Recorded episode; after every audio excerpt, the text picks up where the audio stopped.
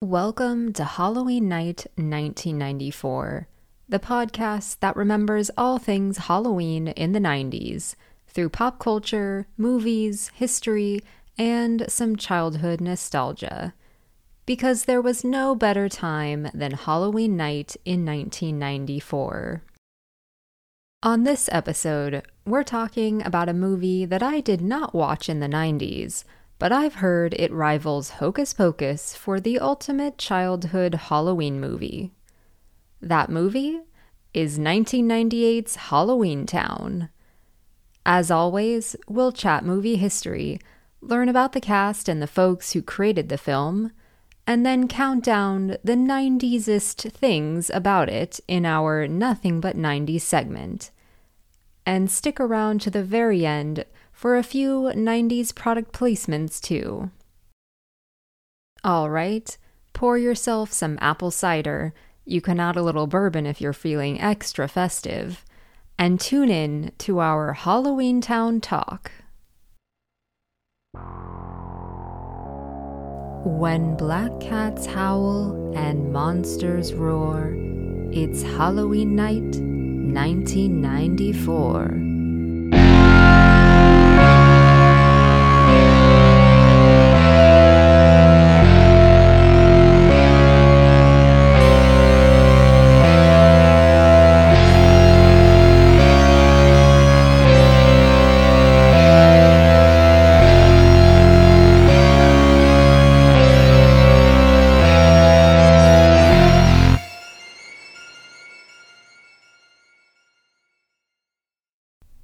The idea behind Halloweentown began with a question.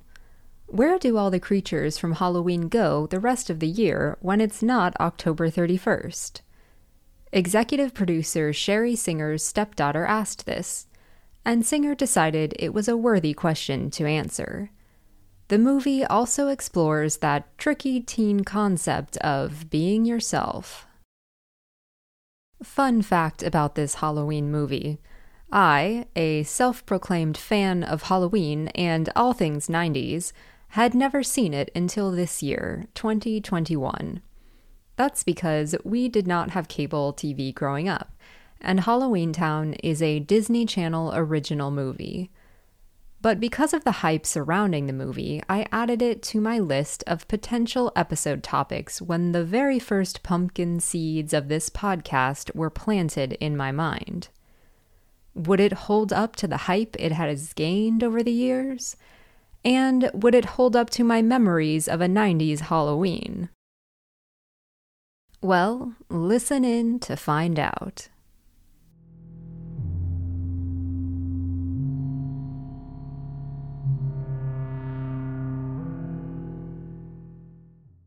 Halloweentown is the first in a four-movie series. Spoiler alert, I have not watched the other three, and though I didn't experience the hype firsthand for any of them, it's important to note that Halloweentown was one of the first Disney Channel original movies. Halloweentown and its sequels sit next to other movies like those High School Musical movies, Johnny Tsunami, and the Zenon movies. The Disney Channel has been making movies since its beginnings in nineteen eighty-three. Back then, they were called Disney Channel Premiere Films. From nineteen ninety-seven onwards, these movies were branded as Disney Channel Original Movies, or D C O Ms. Here's the thing. I was born in the late eighties, so for me, the year two thousand was the real dividing line between being a kid and being a teen. Sure, I didn't have the right channel to watch them, but these Disney Channel movies that I could have watched at a friend's house just didn't resonate with me because when the D C O Ms were hitting their strides in the early two thousands, I was already too cool for them, watching Felicity and such. But let's get into a plot summary. And remember, spoiler alert. It's Halloween night, nineteen ninety-eight. thirteen-year-old Marnie Piper, self-proclaimed lover of weird things, and her siblings aren't allowed to celebrate Halloween, ever. And this particular Halloween, Marnie wants to go to a friend's costume party, but her mom, Gwen, is not having it. Throughout all of this, we get a hint of Marnie's younger brother Dylan's personality, total narc, and see a hint of something strange happening with her youngest sibling, Sophie, as Sophie sort of telepathically makes a cookie float to her. Grandma Agatha Cromwell, Gwen's mom, shows up for her annual Halloween visit, and she is kind of magical, with some dark gifts for Marnie, and quirky habits like hanging up a string of garlic. And she's all about Halloween. Grandma Agatha, or Aggie, reads the kids a bedtime storybook titled Halloweentown, a town where witches, warlocks, vampires, and other monsters live together. It's illustrated, and there's a drawing of a witch that looks mysteriously just like Marnie, which is totally cool for Marnie, who loves weird things. But Aggie is like, hmm, how about that, wink wink. Later that evening, Marnie overhears Gwen and Aggie having a little argument in the kitchen, as adults do, about how Aggie, Gwen, and Marnie are all witches, and the clock is ticking on Marnie's witch training. Oh, also, some strange things in Halloweentown are happening, and Aggie wants the help of her daughter. Gwen just wants her kids to be normal, though. Marnie sneaks out, following Aggie onto a magical bus out of Mortal World and into Halloweentown. Of course, her younger siblings sneak along, too. In Halloweentown, they lose track of their grandma, but they do meet some interesting townspeople, including the mayor, Calabar, who used to date their mom, and Benny, a skeleton that drives a cab. Somehow, the skeleton driving a cab was more believable to me than Calabar dating their mom. Anyways, once they reunite with Aggie, they see a bit of her magical life and how she's trying to brew up some magic to figure out what's going on. Gwen shows up, looking to bring her kids safely home, but in an attempt to stop the evil that's been wreaking havoc on Halloweentown, both Aggie and Gwen fall under an evil spell. Are Marnie's powers, with help from her siblings, strong enough to save her family and Halloweentown? Yeah, they are. A twenty eighteen Bustle article titled, quote, "Why Halloweentown is Such a Timeless D C O M, According to Its Cast and Crew," end quote, describes the movies as, quote, "Three generations of women joining forces to battle against evil," end quote. And that's pretty much exactly what these ladies and Dylan do.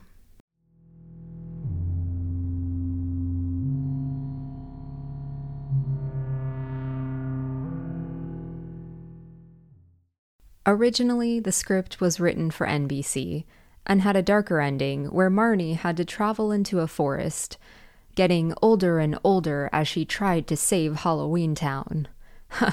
Aging, the scariest thing a kid could face. N B C ended up saying no thanks, but five years later, Disney said yes. That green light required some updates, though. The movie had to be more family-friendly, and the budget was cut significantly.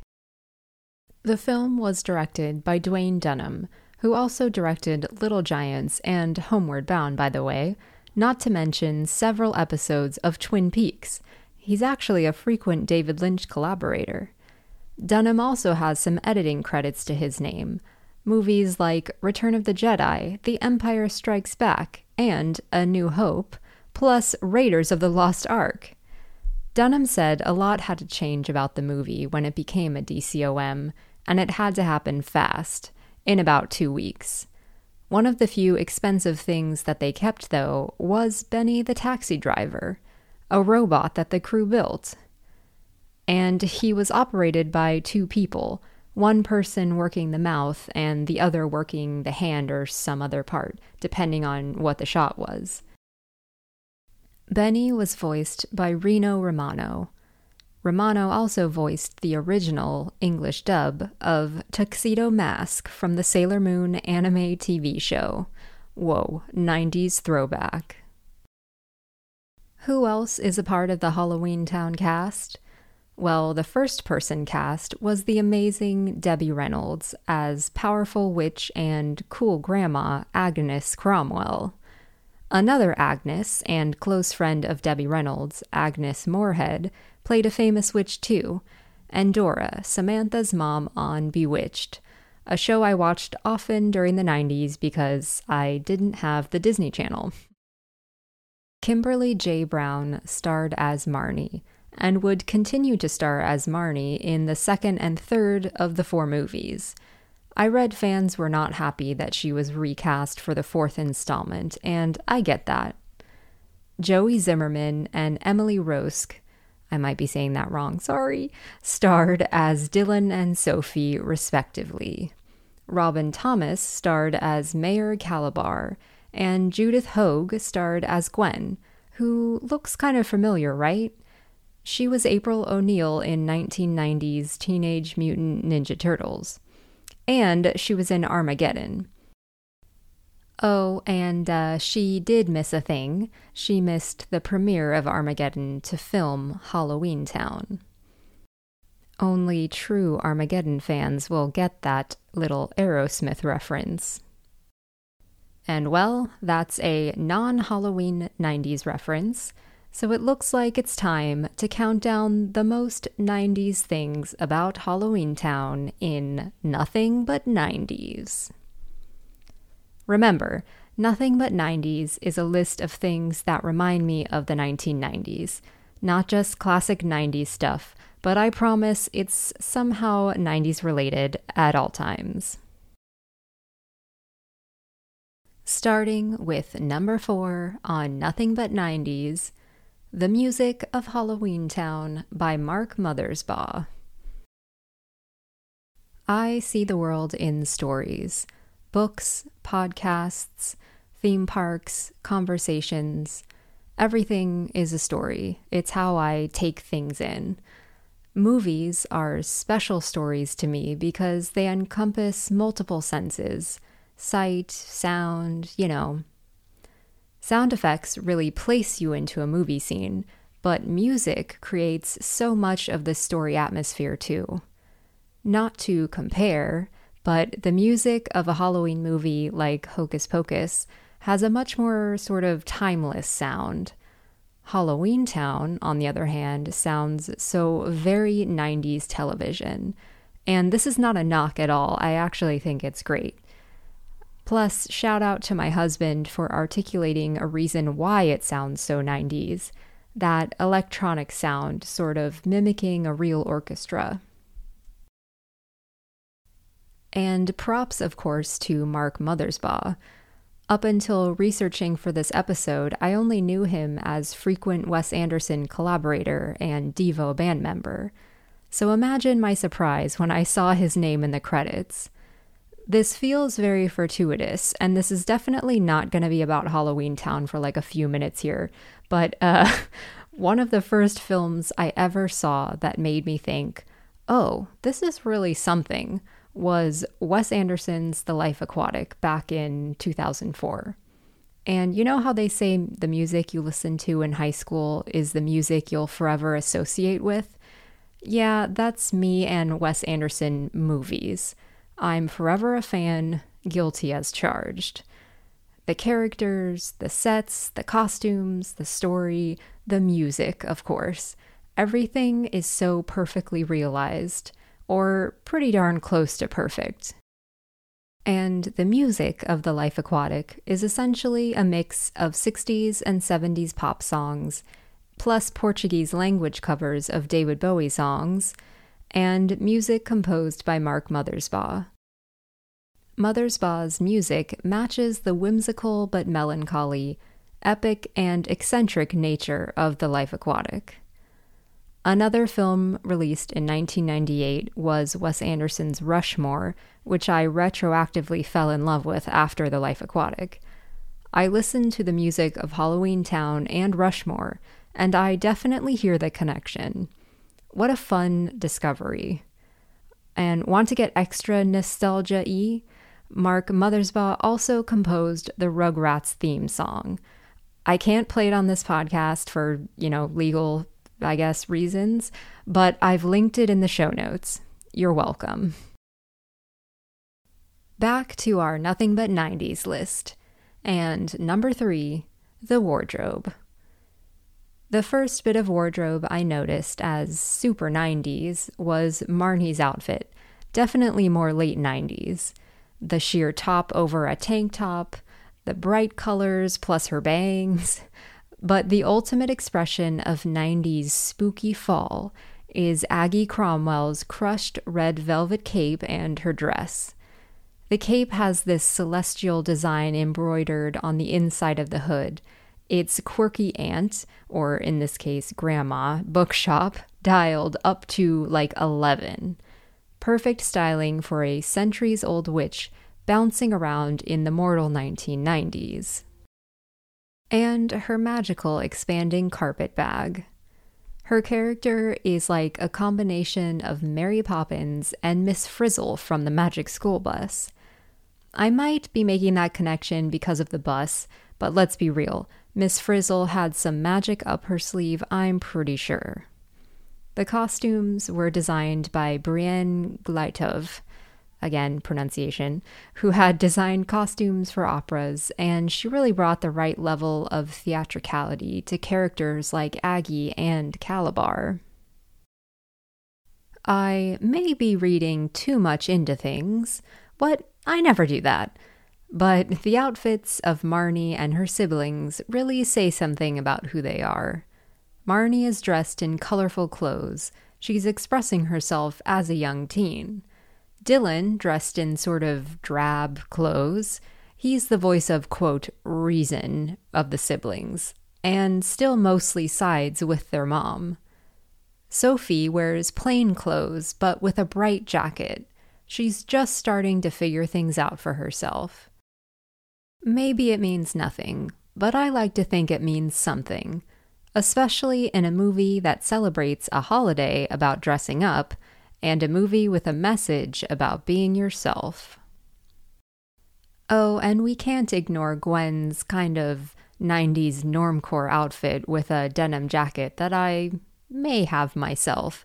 Hmm, well, she is trying to pass as immortal after all. Number two on the Nothing But nineties countdown, Halloweentown and its residents. I'm speaking here about the production design of this world and the people in it. Halloweentown was filmed mostly in the town of Saint Helens, Oregon, a small town just outside of Portland, Oregon. Halloween is a big deal to Saint Helens now. Each year they celebrate the Spirit of Halloweentown Festival from mid-September through the month of October, complete with an annual lighting of the big jack-o'-lantern in the city square, just like the one in the movie. Halloweentown reminds me of Stars Hollow, the town in Gilmore Girls, which is interesting because Jared Padalecki, who played Dean in Gilmore Girls, was up for the role of Cal in Halloweentown two, which I know I haven't seen, so I can't really comment on that. Maybe it's the white picket fence vibes of the town square, or maybe it's all the witch, warlock, and monster inhabitants bustling around just like the Stars Hollow folks. And yeah, I know Gilmore Girls started in two thousand, but it was a great bridge show from the twentieth century into the twenty-first century. I also enjoyed learning that the locals of Saint Helens were very welcoming to the crew while filming. I mean, they must have been. They celebrate a festival for Halloweentown every year now. The color palette of the town is definitely colorful, but it sticks to a more muted harvest palette than darker, spookier colors. It feels like an alternate Halloween version of Toontown.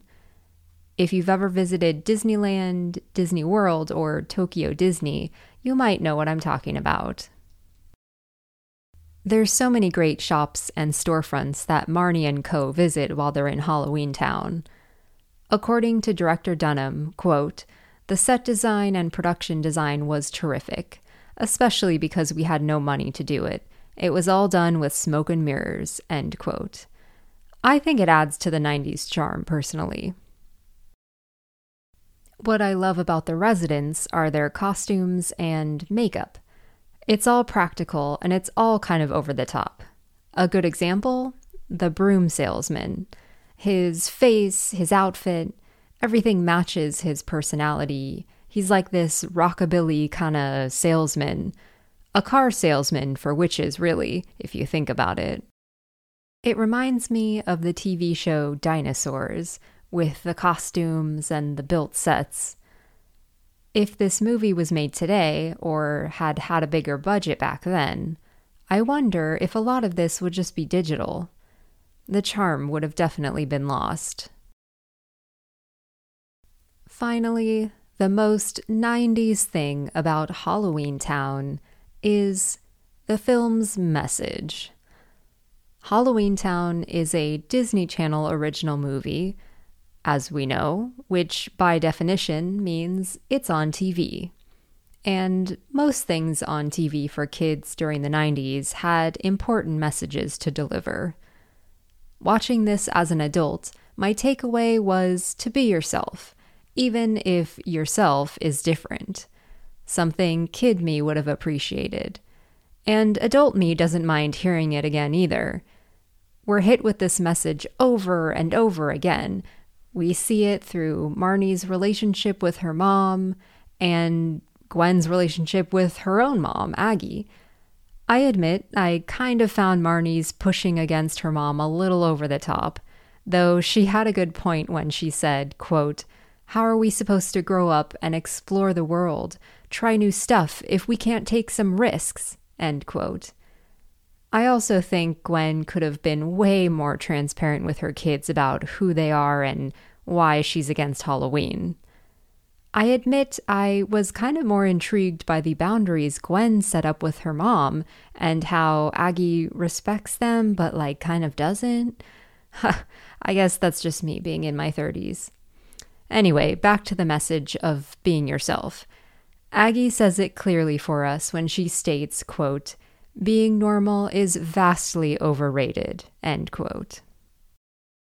And that message is there for us when we see how most witches, warlocks, goblins, and other ghouls are like really nice people too. And even in the Luke Goblin subplot, the explanation of which I have cut for time, but trust me, being normal is vastly overrated. The story and character development are so well crafted in relationship to this message. It's airtight. Again, not to compare this to Hocus Pocus, but I will. I read that critics consistently rank Halloweentown higher than Hocus Pocus, perhaps because of the clear message presented. But uh, fans regard Hocus Pocus as the better movie because I think, you know, it's just offbeat and weird. I can't really say which movie I think is better, though I do have stronger feelings towards Hocus Pocus because I grew up watching it. But I do wonder what it would have been like to watch Halloweentown when I was just about the same age as Marnie.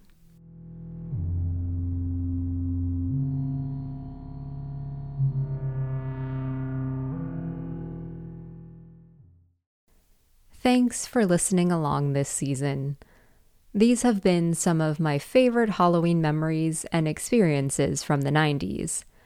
It's been great hearing about your memories too. Oh, and I definitely worked on this episode while eating the Halloween candy that I bought for trick-or-treaters. Oops. Keep up to date with Halloween Night nineteen ninety-four on Instagram at Halloween Night nineteen ninety-four, and on Twitter at H Night nineteen ninety-four. If you've enjoyed this episode, please subscribe or follow wherever you listen for more updates in the future. You can rate and review this podcast on Apple Podcasts. I hope you have a very spooky Halloween. And for our final installment of product placement this season, this was a tough one. Not much gets into these D C O Ms, I guess, huh? But a good one was definitely the nod to the Disney theme parks and their animatronics in the scene where Benny the cab driver drops the kids off at their grandma's house in Halloweentown.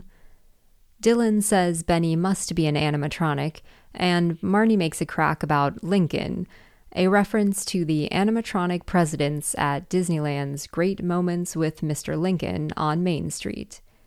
Or maybe the Hall of Presidents in the Magic Kingdom. Hmm. Not sure which. Perhaps the best product placement slash reference we got, that you might totally miss though. One of the monsters of Halloweentown says, quote, "So I raised a demon from the underworld, and they said, 'Big deal, I saw the same thing on Jerry Springer.'" End quote. And yeah, I think I saw that episode too.